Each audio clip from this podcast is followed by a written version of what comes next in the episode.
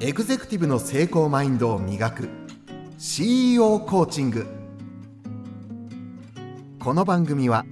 もっと会社を大きくしたい。幸せになりたい。そして全ての従業員に幸せになってほしい。と願う経営者経営幹部事業部のチームリーダーのポジションにいるあなたに今よりもっと成長できる考え方や行動の理論をお伝えするポッドキャストです。語り手はこの方。こんにちは。エグゼクティブ専門コーチの久野和義です。まあ年も明けてですね新しいシーズンに入っていくわけですけどもこのシーズンではメンタルという言葉をテーマに話をしていこうかなと考えています。でまあよくねメンタルが強いとかいうことがありますね。メンタルが弱いっていうのもあるかもしれない。まああいつはメンタル弱いよねっていう人はあんまりいないと思うけど自分はメンタル弱いんでっていう人はいますね。からよその人のことを指してメンタルは強いっていうふうに言うケースもあるのかなと思うんですけども案外その話している内容が自分でも何を言ってるのかはっきりしない割とふわっとした感じで喋ってるケースも多いかなとは思います。例えば、あの、あの人は字がうまいって言ったら、書いた字を見ればわかるわけで、字の好みは別としても、文字がね、日本語でも英語でも上手に書けるっていうのは、見たらわかるじゃないですか。えー、じゃあ、あの、仕事の現場で、プレゼンテーションね、うまいよね、あの人プレゼンうまいよね、というのも、まあ聞いたら、その人の話を聞けば大概の人は、好みとかあれど、確かにそうだねっていう、これぐらいっていうのがありますよね。ただメンタルが強いっていうのは、意外とわかんないっていうか。つまり、どうだったら強くて、どうだったらそうじゃないか上手に説明できる人います？あ、あの、ちなみに言うと僕があの上手に説明できるから教えてあげるっていうポジションじゃないですよ。今はね。ただ、あの、皆さんどうですかっていう感じの質問です。その前に聞いてくださってるあなた、ご自身が、私はメンタル強いです。なのか、弱いですなのか、中ぐらいですなのか、どれに該当するか考えてみましょうか。どうです？まあ皆さんそれぞれ思い浮かぶと思うんですけども、どうしてそう思うんでしょうね？どうして自分は強いのか、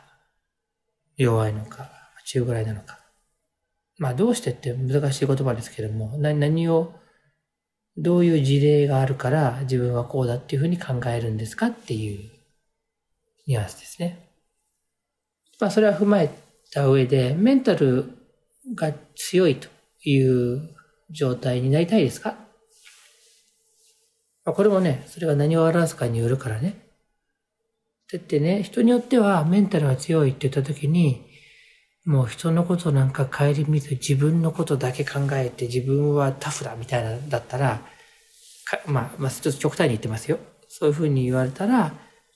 いや、そういうのだったら、あの、いいです。私は、あの、弱いままでいいです。そういう風になりたいタイプではないんですっていう人もいるかもしれないしね。だから、みんながみんなこう強くなりたいに決まってるっていうものでもないかな。健康でいたいでしょ、みんな。なるべく健康でいたい。そこに多分人は対してはみんな世界中、私は病気がいいんですっていう人は、普通はいないですね。あの、エコンフォートゾーンの理論をもってすれば、私はこう病気でいたいですっていう人は存在するんですけど、でもまあ、そういうのはちょっと置いといたとしたら、普通には、みんな健康でいたいけど、すごく健康でいたいね。だけど、メンタルが強くなりたいっていうことは別に、100人が100人目指すっていうこととは限らないわけですね。ただ、まあ、普通の文脈で言えば目指したい、目指したいっていうかなんか、ね、単純にこうなんだ、プレッシャーかかる場面でこう、頑張れるとかね、結果を出せるとか、緊張する場面でも自分らしくいられるとか、辛いことがあっても、なんとかやっていけるとか、そういう話であれば、自分はそうなりたいなって思う人は多いと思うんだけどね。僕はメンタルは多分ものすごく強いと思います。なんでかって聞かれて結構難しいですね。まあまあ、まあまあそういう性格だからっていうのがあると思うんで。例えば、あの、今、1月、12月にね、結構ハードスケジュールだったので、海外出張も多かったし、もちろん年末だからいろんな用事もあるでしょで、すごく調子を、体調を崩して、なんかコロナにはね、ならなくて、コロナにはなったことないんですよ。コロナが回ってこないんですね。別にいいんですけど、回ってこなくて。コロナにはならなく、ならなくて、普通の風邪で、インフルエンザでもない、普通の風邪で、で、まあ、たくさんこうやって話をするし、この、この収録も結構負担だったんですけど、喉にこうぐっと入り込んで、気管支みたいになってね。で、すごく大事な、こう、場があって、その時は絶対上手にこう出さないといけないから、ってことで、3日間、水木金とね、一言も声出さないで過ごしたんですよ。仕事は朝から晩まで入ってて。で、あの、年末なんで飲み会とかも2回ぐらいあったりして、飲み会ってずっと黙ってニコニコしてるんですよ。ウーロン茶飲みながらね。でももちろんみんなには事情は、あの、筆談で伝えて、声出さないです、つって。本当出すと咳込んじゃって、で、みんなも嫌でしょ？咳込んじゃうと。別にあの、もう映る状態じゃないんですけど、ただやっぱ咳込んじゃったら、食事の席は難しいしね。で、かといって参加しないわけにはいかない状況だったんで、明らかに僕がいないとどうにもなんない場であったんで。でもね、僕それ、で、しかもそれだけじゃないです。朝から晩まで本当にあの、ミーティングたくさん入ってて、わざわざ海外から来た人はアテンドするミーティングとかやってね、僕はいないからどうにもなんないんだけど、僕横でパチパチパソコンで筆談しながらね。パソコン見せながらコーチングもしてましたけど。それで、あの、それで普通に考えたら最悪に感じるんだと思うんですけど、僕はね、いやこれはなかなかないなと、貴重な体験だなと思って過ごしてたんです。みんなには申し訳ないけど、ギリギリなんとかなってるでしょって感じで。すいません、困ったことが起きても別にそんなになんかね、絶望しないし、まあ、ここで決めなきゃって、ここで勝負っていうね、場面でやっぱりプレッシャーはあるんでしょうけど、でもまあ、そこを乗り越える術も知ってるっていうかね。で、僕、去年ね、ワールドカップ行ったじゃないですか。行ったんですよ、皆さん。あの、初めて聞いてる方。なんとね、2回行ったんですよ。まあいいんですよ、その話は。で、何が言いたいかっていうと、ペナルティキック、たくさん試合見たんですね。多分6試合ぐらい見て、日本戦も含めて。で、PK ですよ。で、あの、何度かその、いわゆるスーパースター、ペナルティキックをするのを見ることができてですね、ちょっと遠いですけど、もうそういうの見に行ったんですけどね、今は別にサッカーでの、その、プロフェッショナルな意味での職業的なコーチングは今してないので、あの、せっかく世界のね、ワールドカップの場なので、見て、見て、見に行って自分体験しとこうと思って、で、まあ子供の頃から長くサッカーしてましたんで、よく理解してるつもりなんですけども、その、そういうのもあってね、少しその、自分で見て大会したいなって思ったんですけど、ペナルティキックって、あの、試合が終わって引き分けだった後のペナルティ PK 合戦っていうのがあるんですけども、それとは別に、その試合中にもあるんですね。で、サッカー詳しくない方はすいませんね。あの、でもまあ PK ぐらいは聞いたことあるでしょ。で、ペナルティエリア内でファールってね、あの、危険な行為とか、まあ、あまりこう、紳士的ではない行為を行うと、イエローカードと出されて、で、あ、イエローカード出されなくても、そのファールになったら、ペナルティキックになるんですよ。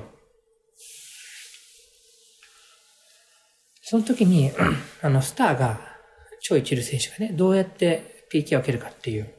のをずっと見てたんですけど、結局ね、俺が蹴ると。ボールを持ってね。あの、今、僕がイメージしてるのは、実際見たのは、その、ポルトガルのスターのね、ロナウドって選手がいるんですけども、あの彼が消えるときに、すごい、すごい見てたんだけど、ボールを持って、で、周りはや、や、騒がしいんですよ、審判も。相手の選手たちも、いや、ファールじゃないんじゃないかと、わーわーわー言ってるわけ。お客さんもわーって言ってるでしょ。で、でも自分はボールを持って、周りの、そういう騒動？まで関せずなんです。もう自分はもう蹴る。で、だから、ということで完全にこう、入り込んでるんですね。で、周りでやんややんや言ってても、も多分全く聞こえてなくて、もう自分の世界に入り込んでるわけですよ。で、ここにこういうふうに切ると。まあ、あの、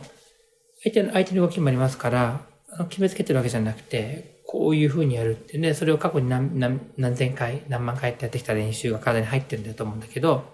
それをね、あの、見てた見てて、メンタルの強さ、ちゃんと得点するんですよ。ね。ちゃんと得点するんですけども、そのメンタルの強さっていうのがよくわかる。ね。つまり、メンタルの強い弱いっていうのは、外部環境の、に振り回されるかされないかなんですね。で、その外部環境の一番大きいものっていうのは、他の人の声や目線なんですよ。あの、外したらどうしようって思うのは、別に外したってどうってことないわけですよ。外れただけでしょ。だけど、入らなかったら、外れたらどうしようっていうのは、外れたら何て言われるだろうって話なんですよ。つまり、人の目線が気になった時に、プレッシャーが高まりパフォーマンスが下がるんです。だから、メンタルが強い人っていうのは、プレッシ人の目線とか声を遮断できちゃうんですね。聞こえない人ですよ。感じない人。だから、あの、それが、そういう、そういうトレーニングをすることによって、聞こえなくできるようになった人なのか、単純にすごく鈍感で、鈍感っていうかね、鈍くてあんまりこう、感じない人なのかはどっちでもいいんだけど。結果論として、人の目線や声によって自分の心が動かされないと、その人はおのずと自分、自分だけのいつも通りなんで、いつも通りのパフォーマンスを発揮できるっていうことに尽きるわけです。失敗したら格好悪いとか怒られるとかね、なんかそういうのが乗っかってきた時にメンタルは弱くなる。これだけなんですね。まあ、もちろんそれは僕が分析すれば、それは過去のトラウマに起因しているのか、それとか、あとは出来事に起因しているのか、それとも自分がなんか自分の理想像が高すぎてプライドが勝ちすぎているとか、まあいろいろ分析ができるんですけども、いずれにしても人の目線がないところでは、メンタルの強い弱いっていうのはあんまない。一般的にはね。もちろんその、野山で一人になって俺死ぬんじゃないかってもう苦しかった時に、いやいや、なんとか生き延びてやるっていうメンタルの強さはあるから、その時には人はいないじゃないですかっていうこともあるので、あの、すべてじゃないですけども、一般的に我々の現代社会でいうメンタルが強い弱いっていうのは、主に他人からの目線に対して、どう自分が揺らぐかってことが大きいかなと思います。なので、あの、まあ、初回としてはこんな感じです。が、その、メンタルをこれからテーマとして使っていきたいと思うんですけども、心がこう、弱いと思ってる人は、周りの人の声を気にしてないかっていうのを、ちょっと心に置いてみてね、考えてもらうと、それはあくまでも周りの人の声だから別に気にしなくていいんじゃないですかっていう僕はお伝えしたいなと思う感じですね。はい。まあ今日はここまでにしたいと思います。また次聞いてくださいね。と質問やお便りなどは、ポッドキャストの概要欄から、とフォームが登録することができると思います。そして、あの、今日はこれで終わりますけども、まあ、まだ数回メンタルの話続きますんで、